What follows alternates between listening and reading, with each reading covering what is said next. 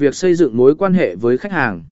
Khi bạn hiểu họ và thấu hiểu nhu cầu của họ, bạn có thể xây dựng mối quan hệ mạnh mẽ hơn. dễ tối ưu hóa hiệu suất, hiểu rõ khách hàng giúp bạn tối ưu hóa chiến dịch content marketing của mình dựa trên dữ liệu về họ. Điều này giúp tăng hiệu suất và đạt được kết quả tốt hơn. E tiết kiệm thời gian và nguồn lực, điều này giúp bạn tập trung vào những khách hàng có tiềm năng cao nhất thay vì phải tiêu thời gian và nguồn lực trên các nhóm không phải là mục tiêu. Trong tổng hợp, việc hiểu rõ khách hàng là yếu tố quan trọng